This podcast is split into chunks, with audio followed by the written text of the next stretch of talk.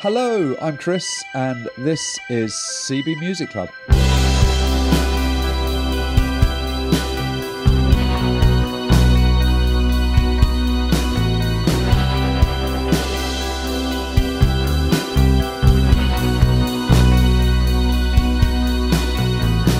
Here we are again, joined as ever by Will Hello. and Nick Hello. and Al. Hello.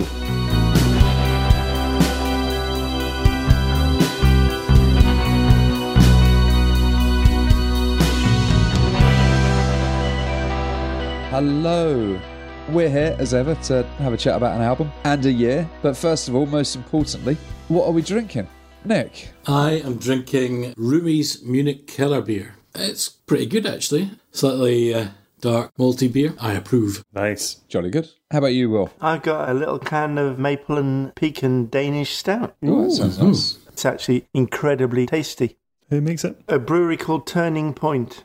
What's uh, wetting your lips tonight, Al? Rather shamefully, it's Brewdog's Punk IPA from a case that I bought before I'd heard about the allegations made about the bullying behaviour at the company, and I may be withholding my money from them until they can prove that either it's not the case or that they have cleaned up their act effectively.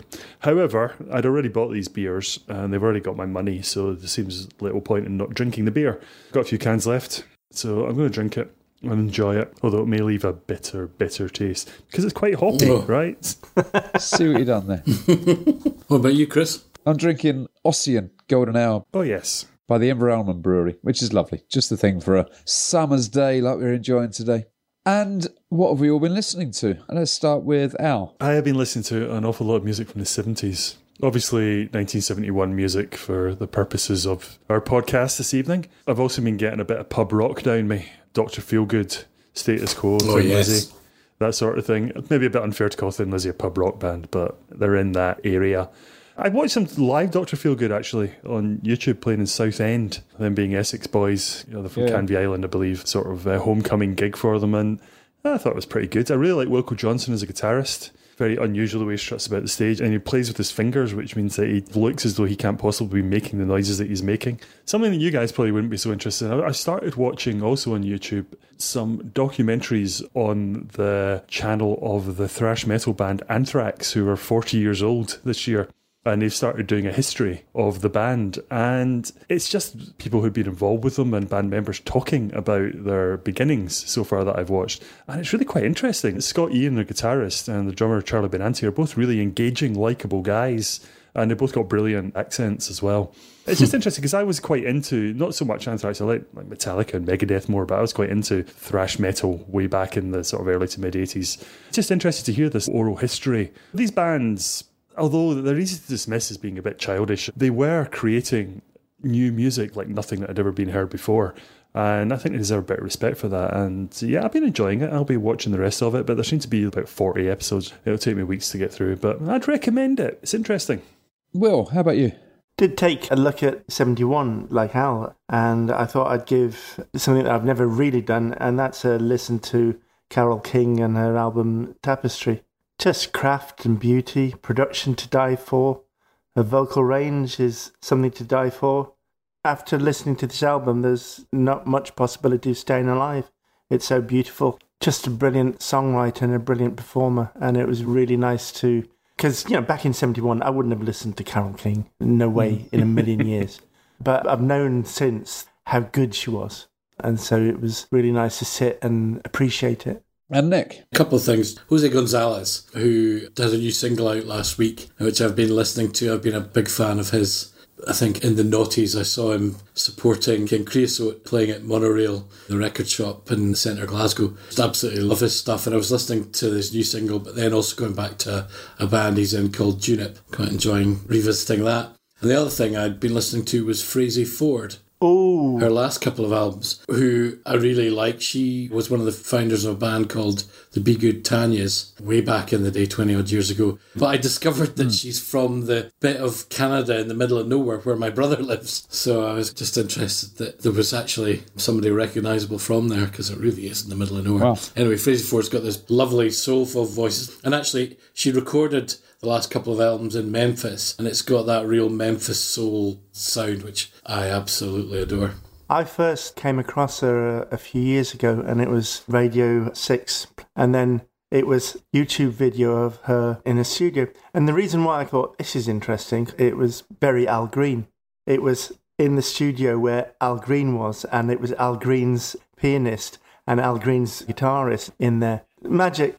What about you, Chris? Standout single that's been getting a lot of airplay on Radio 6 this week is the latest single by She Drew the Gun called Cut Me Down, which is a cracking little tune.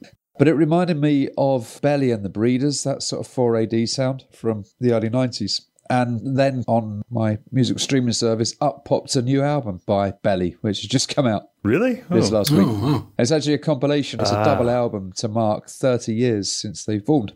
And it's a collection of um, B-sides and cover versions and rarities, all sorts of stuff. So yeah, I was listening to that and then picking up on all the first couple of Belly albums as well. I as love the playlist first Belly into. album. I think Oh, it's yeah. absolutely brilliant. It was a nice little link between stuff going on now and stuff from, can't believe, 30 years ago. First Belly album came out.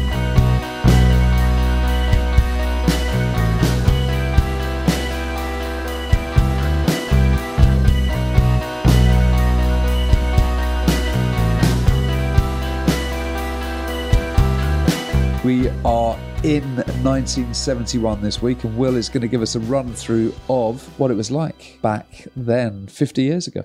Will. So, what happened in 1971? Well, much the same as happens in most years. There's life, there's death, there's bad stuff, and there's good stuff. So, apparently, the microprocessor was invented by a little company called Intel. Also, the first pocket calculator was put out by Texas. And I was at school at this time in secondary school, and it was almost immediately taken by the maths department as being, yeah, you can use one of these things red LED on a 9 volt battery that if you left it on for more than five minutes, that was it, the battery gone.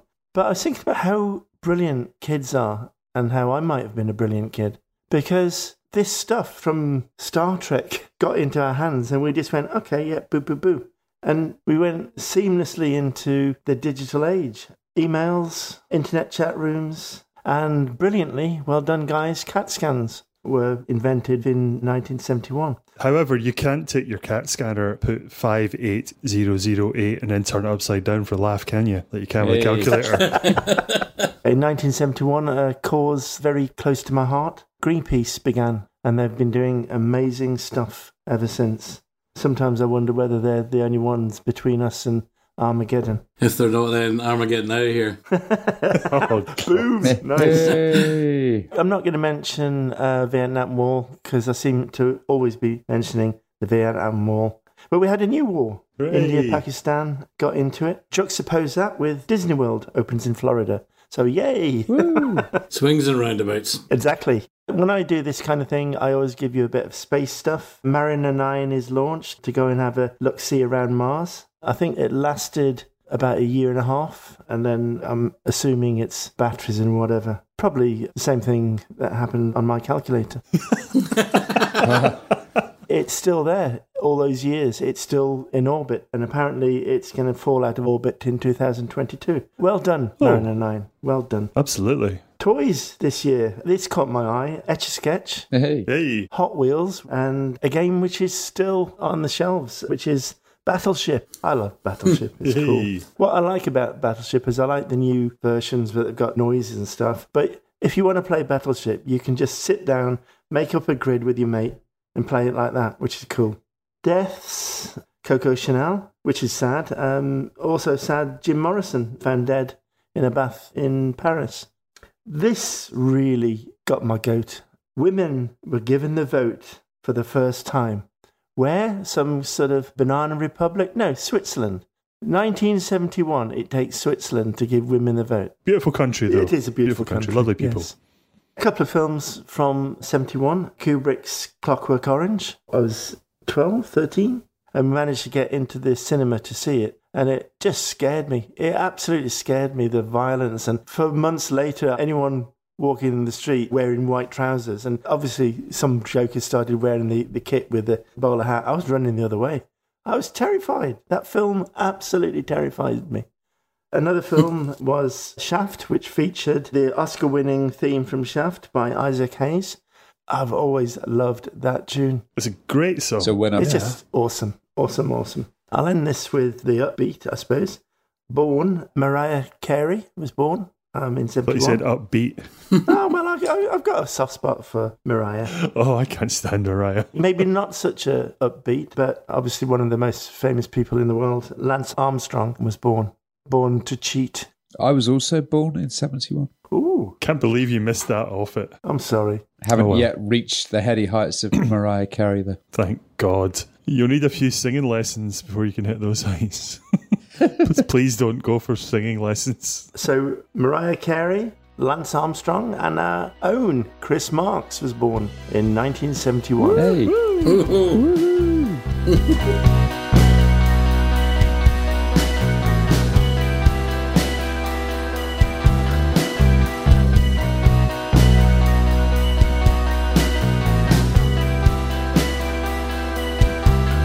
thanks, Will. That was 1971. And that brings us to our feature album for this week, also from 1971.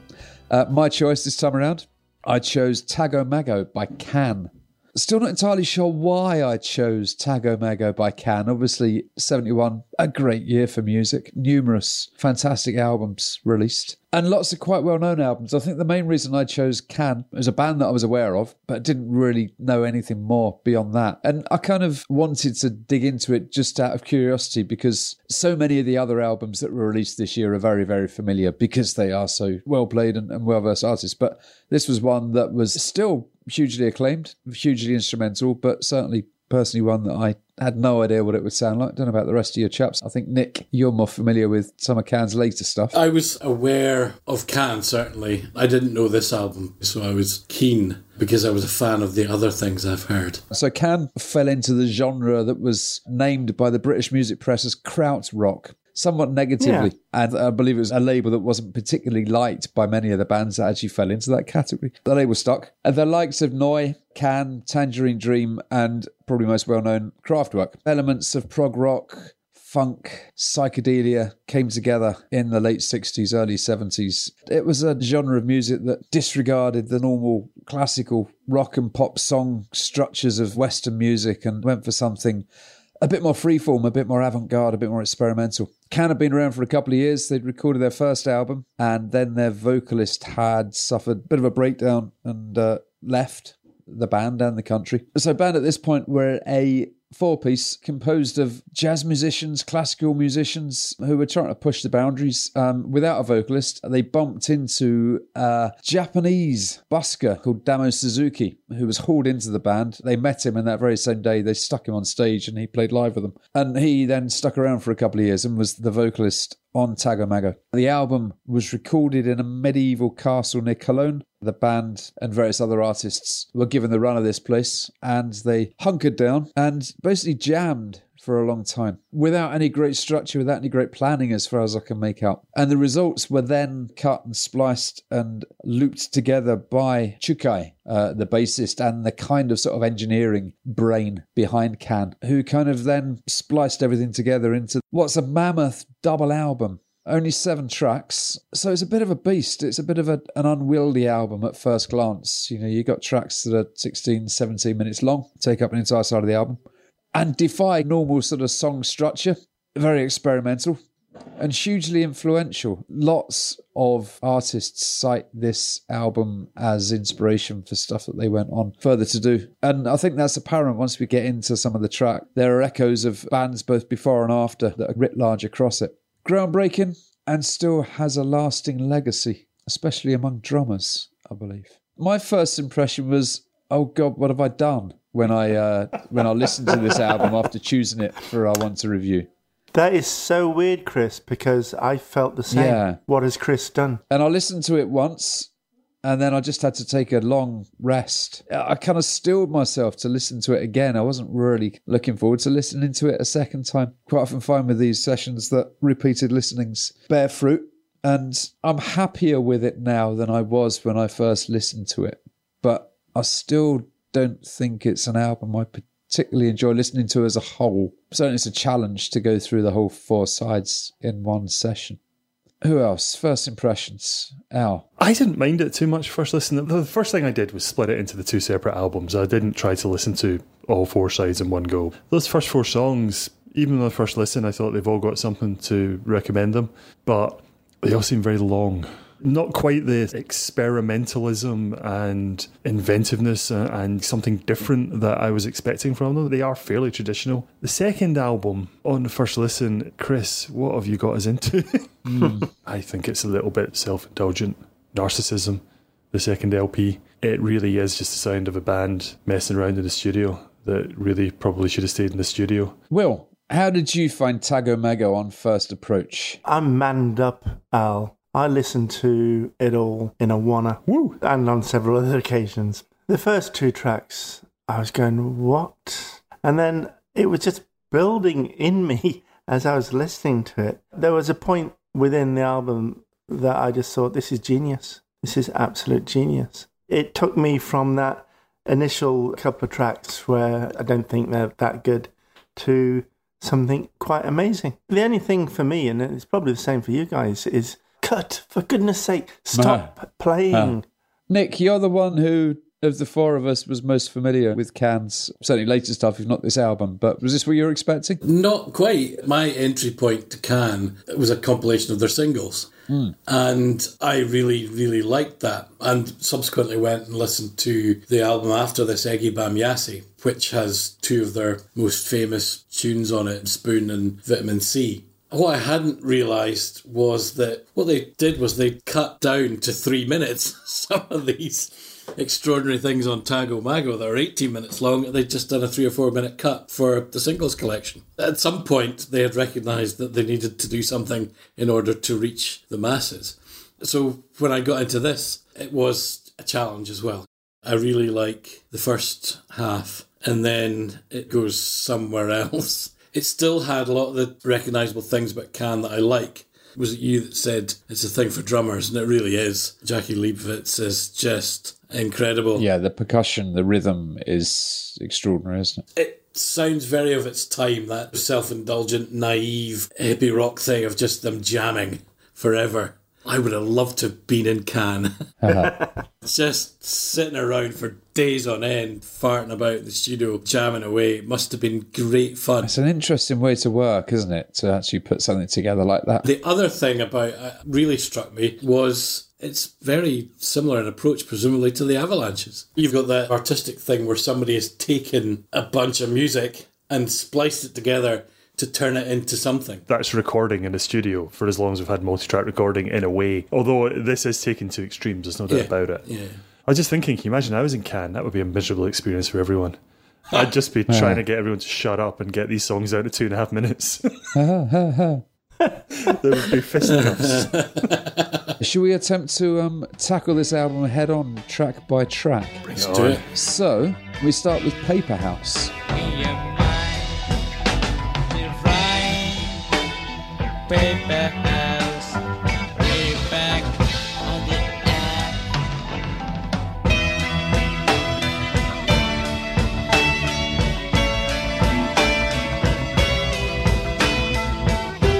At seven and a half minutes, one of the shorter tracks on the album. It's a very different song by the time you get to the end of it. Hmm. And I think that is one of its joys that metamorphosis from a fairly restrained, fairly flat track at the start to a mad wig out by the end, both instrumentally and vocally.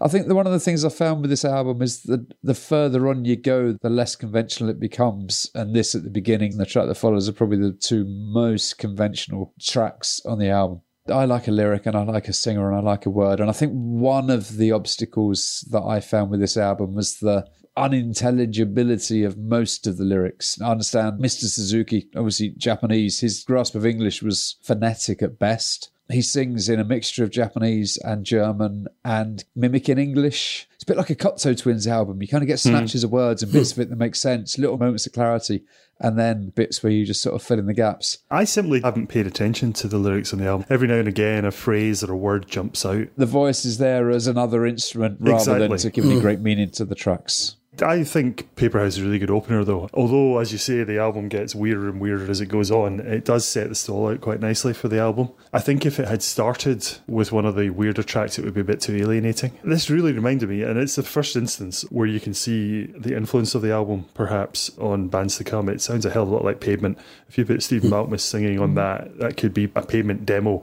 I quite like the sound of the album but it does sound quite cheap, you know, quite low rent, I suppose. Like they didn't have much money to spend on mixing it, really. So it's well recorded, but it does sound a bit like just some guys in a room playing. I think it was just some guys in a room playing. I did read that they only had two microphones. Oh, wow, is that right? And they had a two track cassette Yeah. recorder. So it's gone straight to tape. They were in the central atrium of the castle because the acoustics were quite good there. Hmm. But it was literally just two mics, two track cassette recorder, and four blokes in a room jamming. Wow, that's amazing that they got something so good sounding. But anyway, um, yeah, it reminds me a lot of Pavement. and I'm a big fan of Pavement. I think that's got to be a good thing. On the downside, like everything else in the album, it's too long. Uh, There's a really good, maybe four or five minute song in there, but it's seven and a half minutes, getting on for eight minutes, and it needs to lose three minutes. I just don't want to listen to noodly guitar solos for four minutes. and I realise that those four minutes are nothing compared to what's coming. yeah, brace yourself.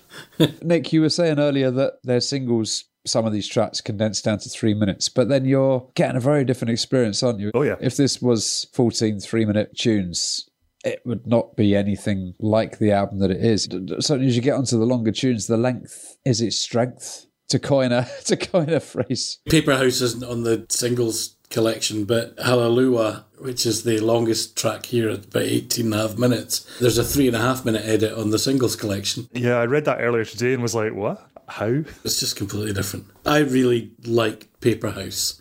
I love the way it starts with that whoosh, and it's the drums. I just love the drums on it. I love the sound of them. I love the patterns. I love the instrumentation. He's just really driving a lot of the stuff on this. It's just really intoxicating, I think. I'd agree. The drumming's great on the album, and the drums sound great. Proper seventies drums. Will, what did you think of Paper House? The only thing I could say when I first heard it was who lost the vocals. And this is just me projecting on how the album went through.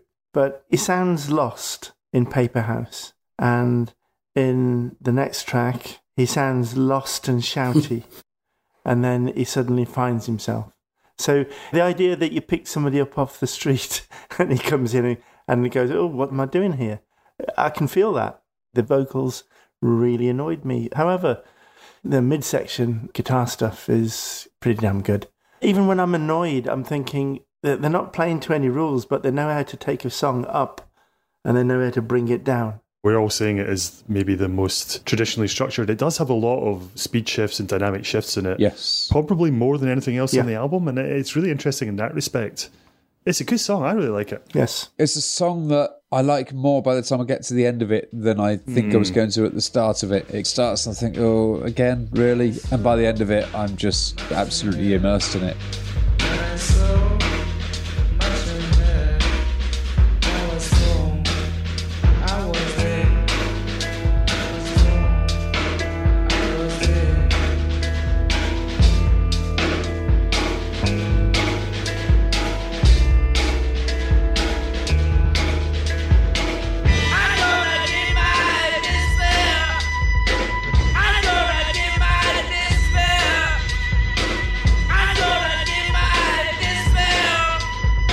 Paper House then merges seamlessly with Mushroom. That's my favourite moment on the entire album when it sounds like Paper House is going to do this massive crescendo and it just suddenly becomes Mushroom. It's brilliant. It takes me by surprise every single time. I'm just waiting uh-huh. for that big and it doesn't happen. Just that brilliant drum pattern for Mushroom starts. It's really good. Mushroom's got some lovely stuff in it. That 12 string guitar riff, that is just great. But even though it's the shortest song on the album, it does feel a bit too long. And it's a problem that afflicts quite a lot of the album that it feels really underdeveloped. It's sort of half a song. You know what I mean? Yeah. I like it, but mm. I wonder how deliberate that is. For all their structural mayhem and complexity, there's not a huge amount going on in some of these songs, in that there is a drum and there's a guitar and there's a bass and there's a voice. It's not lots of layers and layers and layers of stuff thrown over. It's quite sparse in places. The interest comes from that repetition. I don't know enough about the production to say how much of it is looped and how much of it is played. I think it's all played. Certainly the first LP, it's all played. The repetition of certainly the rhythm just creates that almost sort of It's hypnotic. I think that's what you're driving at. yes. Am I right in saying it's the only tune that just does one thing? It doesn't have different sections. The changes are more sort of dynamic. It's not speeding up and slowing down. It's not going into something radically different at any point. It's There's shouty bits and quiet bits, but the rhythm is constant on this. So this is the one that could have been the single. It was a single, It was a single. yeah, and was put out as is, I think, being only four minutes long. being only four minutes long. Well, did you like your mushroom? Yeah, as I said, it was still me bedding in on Uh-huh. this. I can take the first and second song and they kind of balance each other. It's like it's not two different songs for me, if you know what I mean. It was me listening to it thinking, actually, this is not as bad as I thought it was. when it first started, it wasn't going well for me. But I will say that of all the albums I've ever listened to where it wasn't going well for me, this album turned it round faster than any other album. Wow. Are we ready for track three? Oh, yeah.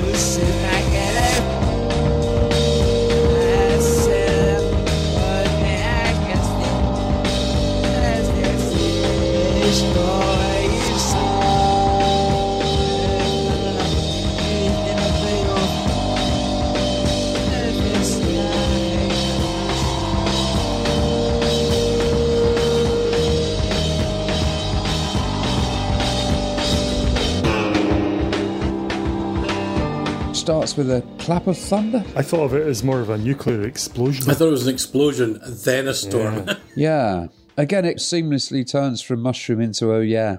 This is the first one that reminds me of. I, you can see parallels with Kraftwerk, who are a band of this genre that I'm more familiar with. Is this a drum machine rather than a beat? It feels a lot more electronic than. No, no, The no, no. rest of That's, that's a drummer. The drumming's great. the drumming in this is fantastic. Yeah. This is my favourite track, I think. I think this is just an amazing groove. I love the start of it. I just love the explosion.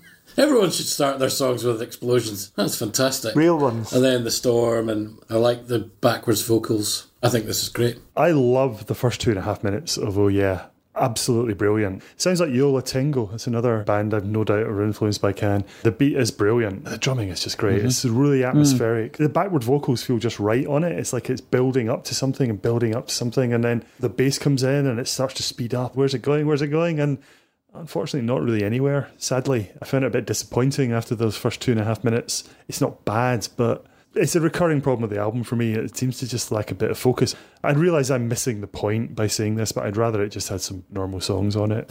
You know, it's far too long hmm. again as well. But but I don't dislike it. This whole first side of the album, I really enjoy it. It's nice background music. I find it a little bit irritating if I focus on it too much. I listened to this album several times, and firstly on headphones, and found it difficult. And the first breakthrough moments was when I just took my headphones off and listened to it on a speaker quite late at night with a few beers, which is its natural home. It's an album to be listened to in a room with a bit of a scene going on. Do you remember when uh, the Pulp album, We Love Life, came out?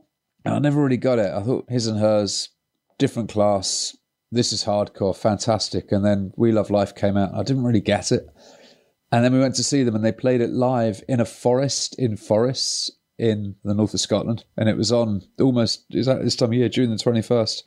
And there was a storm and the sun came out and cleared and the sun shone down. And at that moment, We Love Life made sense as an album. And it was like that with Tago Mago, sticking it on. It suddenly made sense. It's a three o'clock in the morning album, isn't it? Yeah, yeah. Especially this first side. Although it doesn't sound like Jane's Addiction, it made me think very much of the second side of their Ritual de lo Habitual album.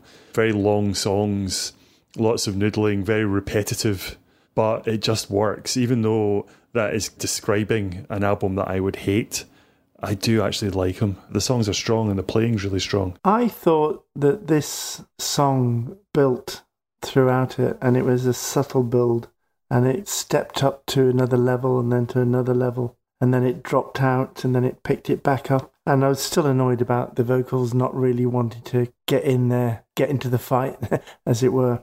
But this was the first time that I thought these guys are masterful. So that was Oh Yeah. That was the end of side one. Flip it over for track four. The sprawling 18 and a half minutes that is Hallelujah.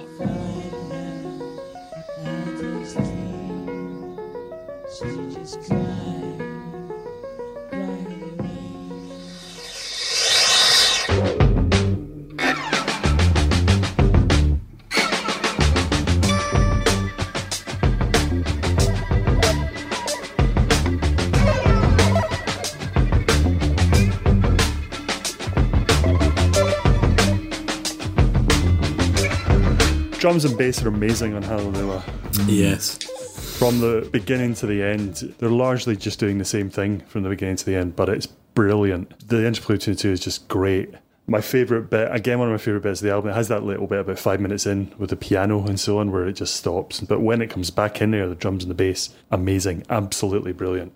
But dudes, it's 18 and a half minutes of it. I mean, come on. Yeah, it's not long enough. yeah, I mean, geez, oh. This is the track where I thought I would love to be in Cannes. Can you imagine uh-huh. turning up for work every day and going, "What are we gonna? What we doing today?" Oh yeah, can you just go and sit? That's what we're doing today. for the next seven and a half hours. When I wrote my notes for this quite a long time ago now, I said there's a good song there, but a four minute song, not an 18 and a half minute one. Then I read on Wikipedia earlier that this was a song that had been edited down three and a half minutes, like you mentioned, Nick. I'd quite like to hear that three and a half minute song. I'm going to check it out. 18 and a half minutes. And when I think of that, I think, oh my God, I just don't have time for that. Not that I've got anything else to do. I just don't have time for 18 and a half minute songs. But it's okay. I do find myself checking how long it's been on every time. Are we there yet? Yeah. no. it's not really a song, is it?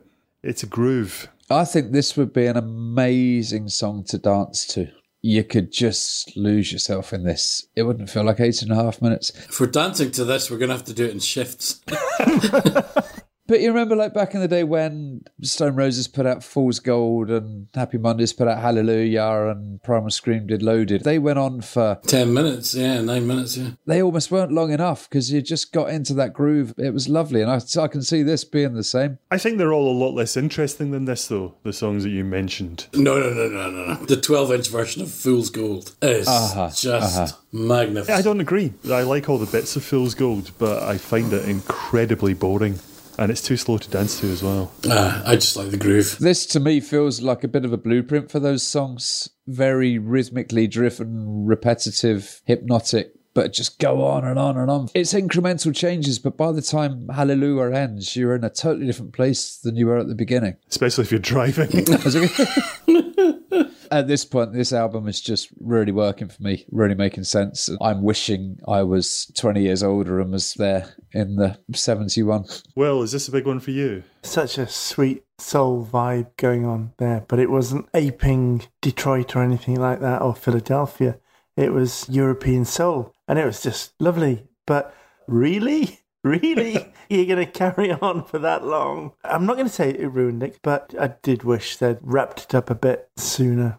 Their musicianship, their togetherness on this groove was just amazing, I think. There's a real jam feel to it, isn't there? They're jamming and they're playing off one another an awful lot. And even though hmm. it has that same rhythm, that same bass line going throughout, it's super tight Yes. the way they're playing off one another. And although I'm saying That's that, oh my God, yeah. imagine me being in Can and how awful it would be playing like all afternoon in the luncheon. At the same time, that sort of interplay, that would be amazing. The drummer and the bassist looking at one another and deciding when they're going to stop and when they're going to start and how they're going to bring it up and down and following the singer as he starts screaming, they're getting louder and all. It's pretty amazing. Yeah.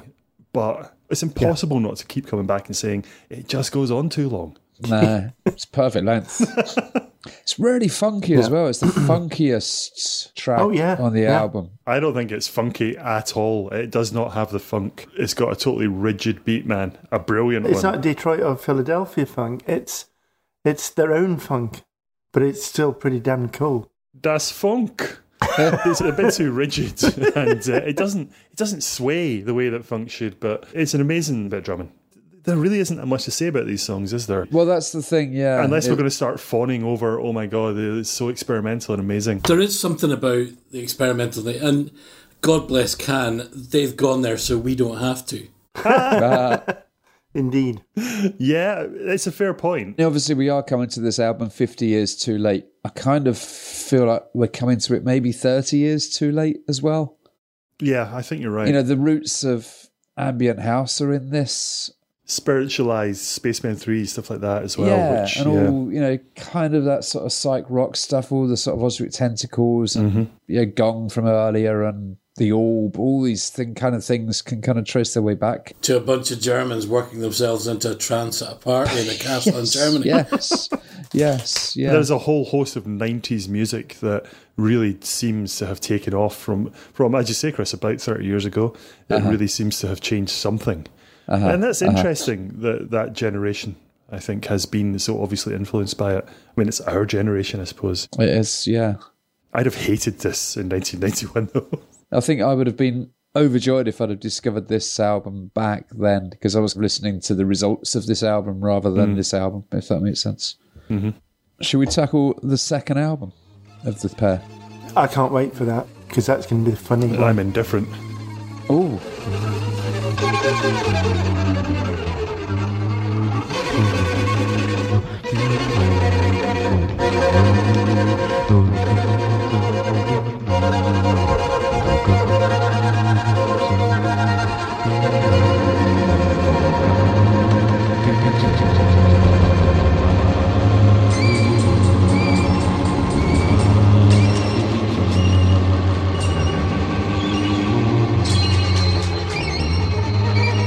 you flip onto the second album and you get the whole side one devoted to Om, Om, Alm. Om, Alm. Um, which is a minute shorter than Hallelujah, but to my mind it feels about 10 minutes longer. How do we feel about Om? I hate it. I think it's terrible. I think the second album's a waste of space, quite honestly. Yeah, I listened to it three times and I thought, actually, it's not going to reveal anything to me that I haven't heard already. It's boring. As I said earlier, I think it's just narcissism putting stuff like this out in a record. Who wants to hear this? Obviously, some people do, right? But I just think it's an absolute waste of space. Rubbish. As great as the first album is, the second one is just terrible. yeah, I'm inclined to agree with you, I think. I'm not sure it's terrible, I just find it really unlistenable. Is that the same thing? Maybe it is. Yes and no. You could admire the experimentation and the artfulness of it, but still find it challenging and difficult to listen to. I don't even think it's challenging. I just think it's boring. Will, what do you think? There was a film out in 1968, and there was this scene where these monkeys were throwing things at a obelisk, and there was kind of weird music. This is that, but pound shop version of it. It's just pointless and not as good as 2001 either. I wasn't sure whether you were talking about 2001 or Head when you were mentioning monkeys throwing things. Just as I was getting into these guys, they come and do something like that. It's just Interesting you say that. It does feel a little bit like incidental music to a film. It's bits of not particularly connected noises that you can see reacting to something that's going on screen rather than hang together as a piece of music in its own right. I'm looking at my notes and it starts with um. and then I've gone experimental, ambient, filmic, weird. You can hear the beginnings of ambient music in some of this experimentalism, I think, but it's not necessarily good. it's only saving graces. It's not as weird as the next one. Yeah. Should we just jump on to the next one? Are we done with Om? The next one's the one where my one note was unhinged.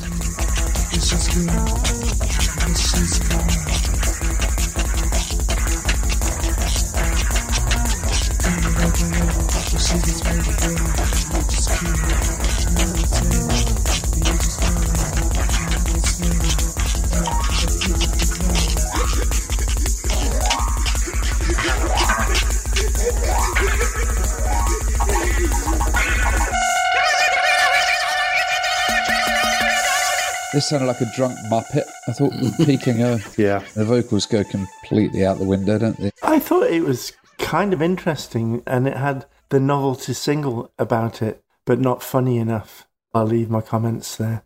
That's it. No more to say. I don't have any more to say about any of the album, to be honest. Just not interested. Oh, It's not interesting. I'll just sit and watch you guys duke it out. So we all hated Peking O. I like the first quarter of it before it breaks apart. But yeah, no, I don't like it.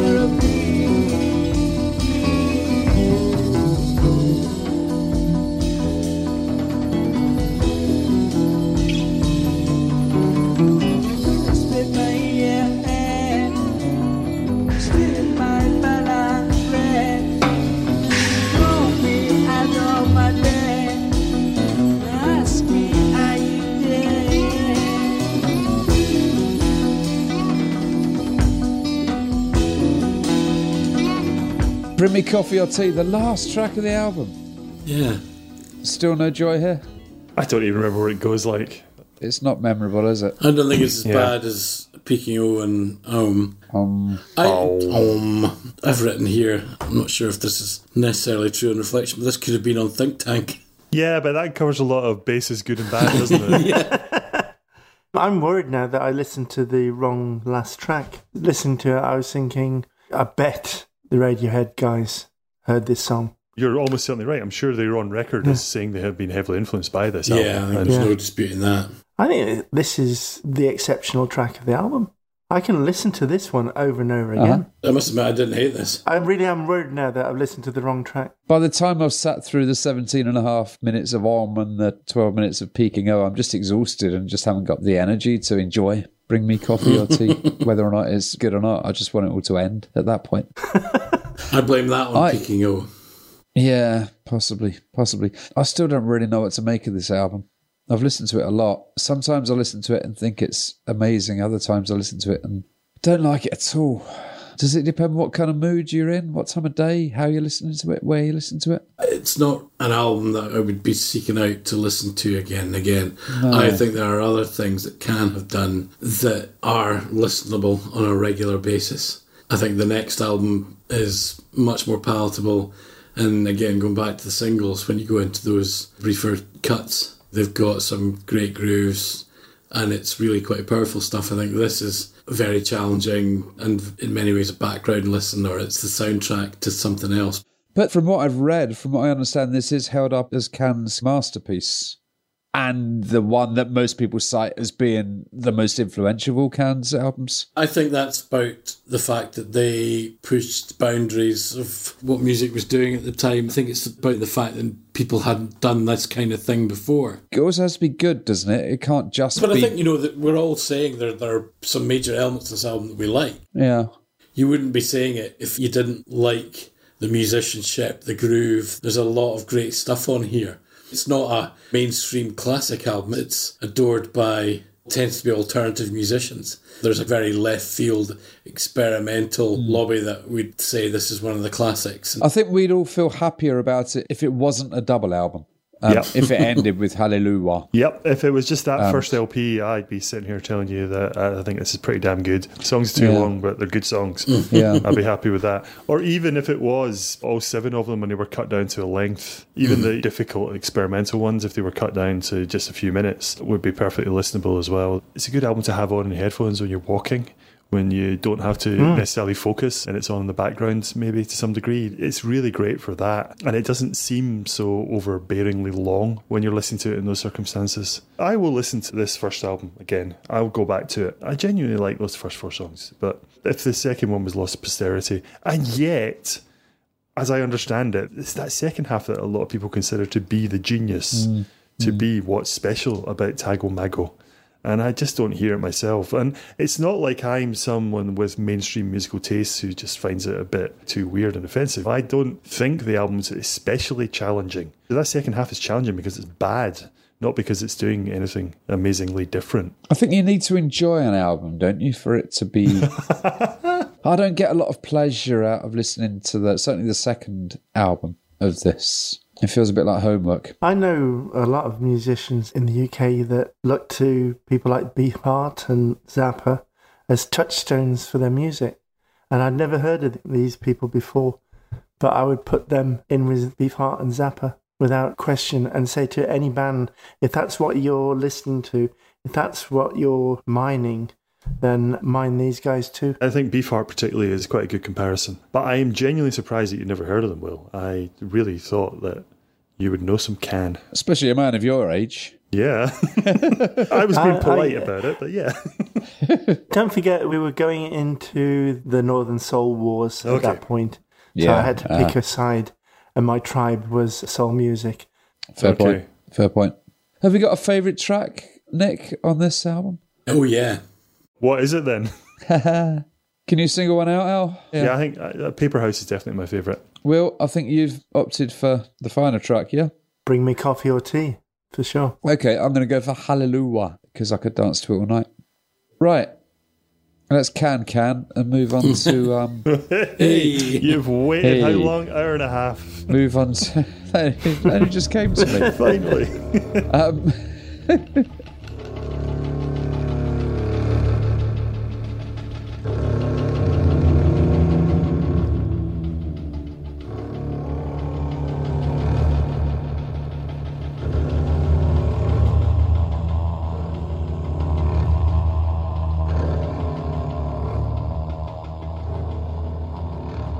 We're going to talk about other stuff that was happening in 1971 that we liked, aren't we, Nick? Yes, we're going to talk about our favourite albums and our favourite number ones from 1971. I'm going to start with Al. What was your favourite album of 1971? There's a lot of famous albums in 1971, and I know hardly any of them. And I looked, and I've got Tapestry, but I don't know it. And I thought about listening to it and picking it anyway. And the same with Hunky Dory. But actually, although it has this massive reputation as maybe being Bowie's best album, I'm not a huge fan of Hunky Dory. So I thought I'm going to pick a short list of albums. I'm going to listen to them. And my favourite one is going to be what I'm picking. So I went for two pairs that were in opposition to one another. One was the Stones against Rod Stewart, Sticky Fingers, and Every Picture Tells a Story. I wasn't impressed with Sticky Fingers. I found it a bit boring, self indulgent, a bit ramshackle, and in a way the Stones always were, but it just felt almost a little bit like self parody. It does have some classics on it. So it opens with Brown Sugar, which is a very good song. It's got Wild Horses, which I've never been that much of a big fan of, but yeah, I found it a bit dull. Whereas Rod, Every Picture Tells the Story, is great, and I was really surprised by this. The first half of the album is okay, but the second half is magnificent. And I was thinking, here's my album of the year, but I still hadn't listened to Lennon and McCartney. Uh-huh. and I read reviews of these albums, and what's staggering about 1971 is how much Paul McCartney was hated in the music press. I mean, utterly, utterly loathed, presumably blamed for splitting the Beatles up. And contemporary reviews would have you believe that Imagine is something of a classic and Ram is, is something of an embarrassment. Imagine is a bit boring, to be honest. Ram is fabulous. It is hmm. absolutely start to finish magnificent album. I understand it's now had a bit of a critical reappraisal and it is considered to be one of the great albums of what is considered to be a great year. But at the time it was utterly loathed. All of the music press hated it and I really didn't know what I was letting myself in for. But it is this sprawling mess of influences and ideas. It's brilliant and it's like the indie pop of 20, 25 years later as well. It's a great album, and I'm really, really surprised to find myself saying that Paul McCartney Ram, my album of the year, because it is absolutely brilliant. Listen to it. It is a good choice. I discovered it relatively recently as well, it is a great album, I have to say. Good choice. Chris, what was your favourite album of the year? I went with one that you've mentioned out way back in lockdown. For me, this whole kind of listening back to albums or listening to mm, albums for the first time that I'd never really kind of got to grips with began for me with going through David Bowie's back catalogue, starting at the very beginning. And I made it through till the late 80s and I just got bored at that point because it all went a bit sideways. But those early albums are absolutely superb. So for me, it's Hunky Dory. This was the album. Forgive me, I'm not a great expert on Bowie, but I think this is the album after he killed off Ziggy Stardust. Is that right? The first album after that? I believe it is, yeah. And this was the first point where he changed his persona, if you like. And indeed changes, I think it's the first track on the album, isn't A it? great song. And heralded a career of many such changes. But yeah, it's just got some brilliant, brilliant tracks on it. Changes, as we say. Oh, you pretty things. Life on Mars. Life on Mars is a great song. Life on Mars, Kooks. Kooks is a wonderful, beautiful song about it's just about having kids, but it's just a fantastic song. Andy Warhol, Queen Bitch. There's some really, really great stuff on that. So yeah, that for me is the album of seventy one. Have I told you the story about Life on Mars? I'm sure I have. Tell us again. About how when Bowie worked as a lyricist and he was employed to write lyrics for this French song, uh, which ended up being My Way. And his effort at it was really, really dreadful, trying to write lyrics for Frank Sinatra. And of course, he got turned down, and what he ended up recording was My Way. I can't remember who wrote the lyrics to My Way. It doesn't matter for the purposes of this story. Life on Mars is his revenge on Sinatra. It's Yeah. the same song. It is My Way. The chord progressions and everything in it, it's the same song as My Way. Hmm. Next time you listen to it, you might spot that. But I think that's quite amusing that he went out and wrote his own version of it. Uh, he did it his way. Very much so, yes. Will, what was your album of the year? So Hunky Dory is out of play. Who's Next is a great album. If for nothing else, it won't get filled again. But there's not enough great tracks on that album for me to make the pick. The one that makes a pick for me is Joni Mitchell, Blue. Just an exceptional album. And if I was to pick a song from it that absolutely sticks it to you, is My Old Man. Joni Mitchell is exceptional, exceptional artist and a great album. Another great choice. It's just incredible. the albums you guys have talked about already, all coming in one year. There's lots of great soul and funk records that year. There was mm-hmm. Sly and the Family Stone, there was Curtis Mayfield's Roots, Isaac Hayes' Shaft soundtrack, and then you've got What's Going On. There was a couple other albums I was kind of toying with, Bryter Layter by Nick Drake, and there's an album, the London Howlin' Wolf Sessions, which I discovered when I was in my teens and keep going back to because it's a very funky record. There was two greatest hits albums that came out that year, which I listened to a lot growing up. One was the Jackson Five greatest hits, which I've still got a vinyl copy of, and the other one was there's been loads of Rolling Stones collections, but Hot Rocks 64 to 71 was almost how I discovered the Stones. Yeah, that's a fabulous album. Yeah. The track listing on that is, is remarkable. So that came out in 71 as well, and so those were great.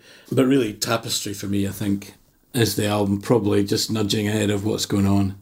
Tapestry is a incredible, beautiful album. What a great bunch of albums. Fine choices. A Well, lot what a great going on year. there. What a great year. Fantastic taste. So the number ones. How do we feel about the number ones of 1971? I have to say, my first impression was that the number one single choice wasn't quite as epic as the album choice. How do we feel about that? Al, what was your favourite? There's three great songs there for me. I'm going to go Hot Love by T Rex, which I think is my favourite T Rex song. I think it's a great sing. I love the sing along at the end of it. It's a fab song. There's a couple of others that are neck and neck with it, but as I suspect, at least one of those is going to be wanted by someone else. I'm going to go with T Rex. Hot Love. Good choice, Al. Will, what was your favourite number one? It's Because I Love You by Slade. one of my other two, yes. Awesome song. What great guitar work through it. I just love that song. It really, really stomps. But I had got a second one prepared in case. Um, well, you can't do that. You're getting greedy now? Stop it. No, no, no. it's Ernie by Benny Hill, which is one of the greatest songs ever. Stolen my choice. All yours. Do you know, I didn't think that because you were bigging it up the other week. The line from it is where he's putting milk into the bath for his girlfriend to bathe in, and it's, Would you like pasteurized? Because pasteurized is best. And she said, Ernie, I'll be happy if it comes up to my chest. That is a line. That is a line. It's a line. It is a line, yes. Master lyricist that was Benny Hill. Chris, I'm Anyway, reserving yes, the right to go for Rod Stewart, Maggie May, because it was number one the day I was born. Oh, so, wow. Oh, so lovely. That one's mine. You can have it. I used to play in a band. We used to do a cover of Maggie May. It was a great tune. All right, so what am I left with? Chirpy, chirpy, cheep, cheep. Grandad by Clive Dunn. I think I'm definitely going for Clive Dunn. Uh, what am I going to go for? I might just go for My Sweet Lord, then, I guess. Yeah, has to be, I think. Yeah. The last of the greats. Get it on's quite good as well. Do you know what? Actually, I don't have to choose another one. I'm going to go for Maggie May as well. Maggie May is my favourite number one of that year. I think that's a great song. So that was 71. Not a bad year for singles, but an absolute stonker of a year for albums, I think. One of the greatest. I can remember music being about singles back then, but clearly it wasn't. Well, I think the 60s were about singles and the 70s were more about albums, and this is maybe the transitional year into that. For me, because I was growing up then, the late 70s, early 80s were singles. Well, that's singles again, yes. The Yeah. post punk era, yeah, I mean, really, it's, yeah, is I think amazing. late 70s, it changed again back, didn't it? To the So that just leaves us with where we're going next time. Big Al, it was your choice. What have we got? What year are we going? And what have you chosen for us? The Cold Hand of Fate picked out 1991. The third time in a row that I've been presented with a year full of albums that I know and love, making it quite difficult for me to mm. select something.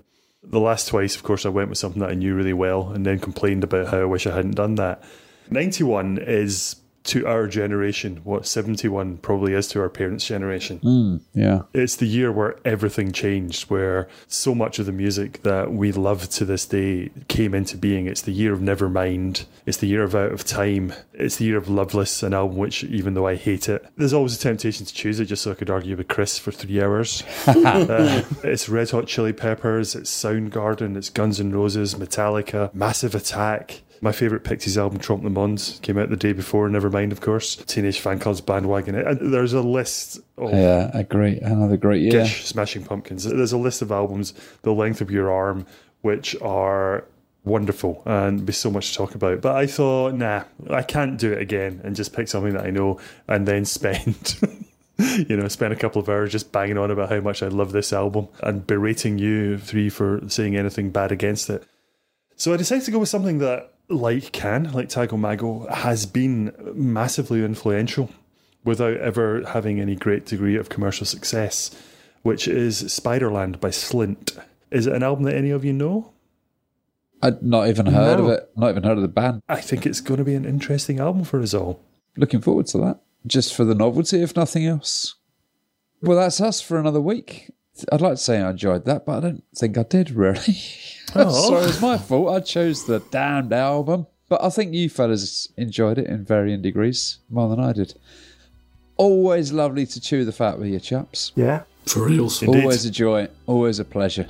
You can hear this and all episodes of CB Music Club and CB Singles Clubs on all the usual podcasters Spotify, Apple Music, and all the rest. You can hear Tago Mago in its entirety if you've got the time on the playlist that accompanies this podcast, which is available on Spotify and YouTube. And we're also put together a playlist of other associated tunes, also on Spotify and YouTube. So search for CB Music Club and all we revealed. If you like us, tell your friends, subscribe. We're back again shortly with a singles club, and then we'll be looking at Slint, Spiderland, and everything else that happened in 1991. Until then, good night, chaps. Bye bye. Bye. Bye. See you. Bye bye.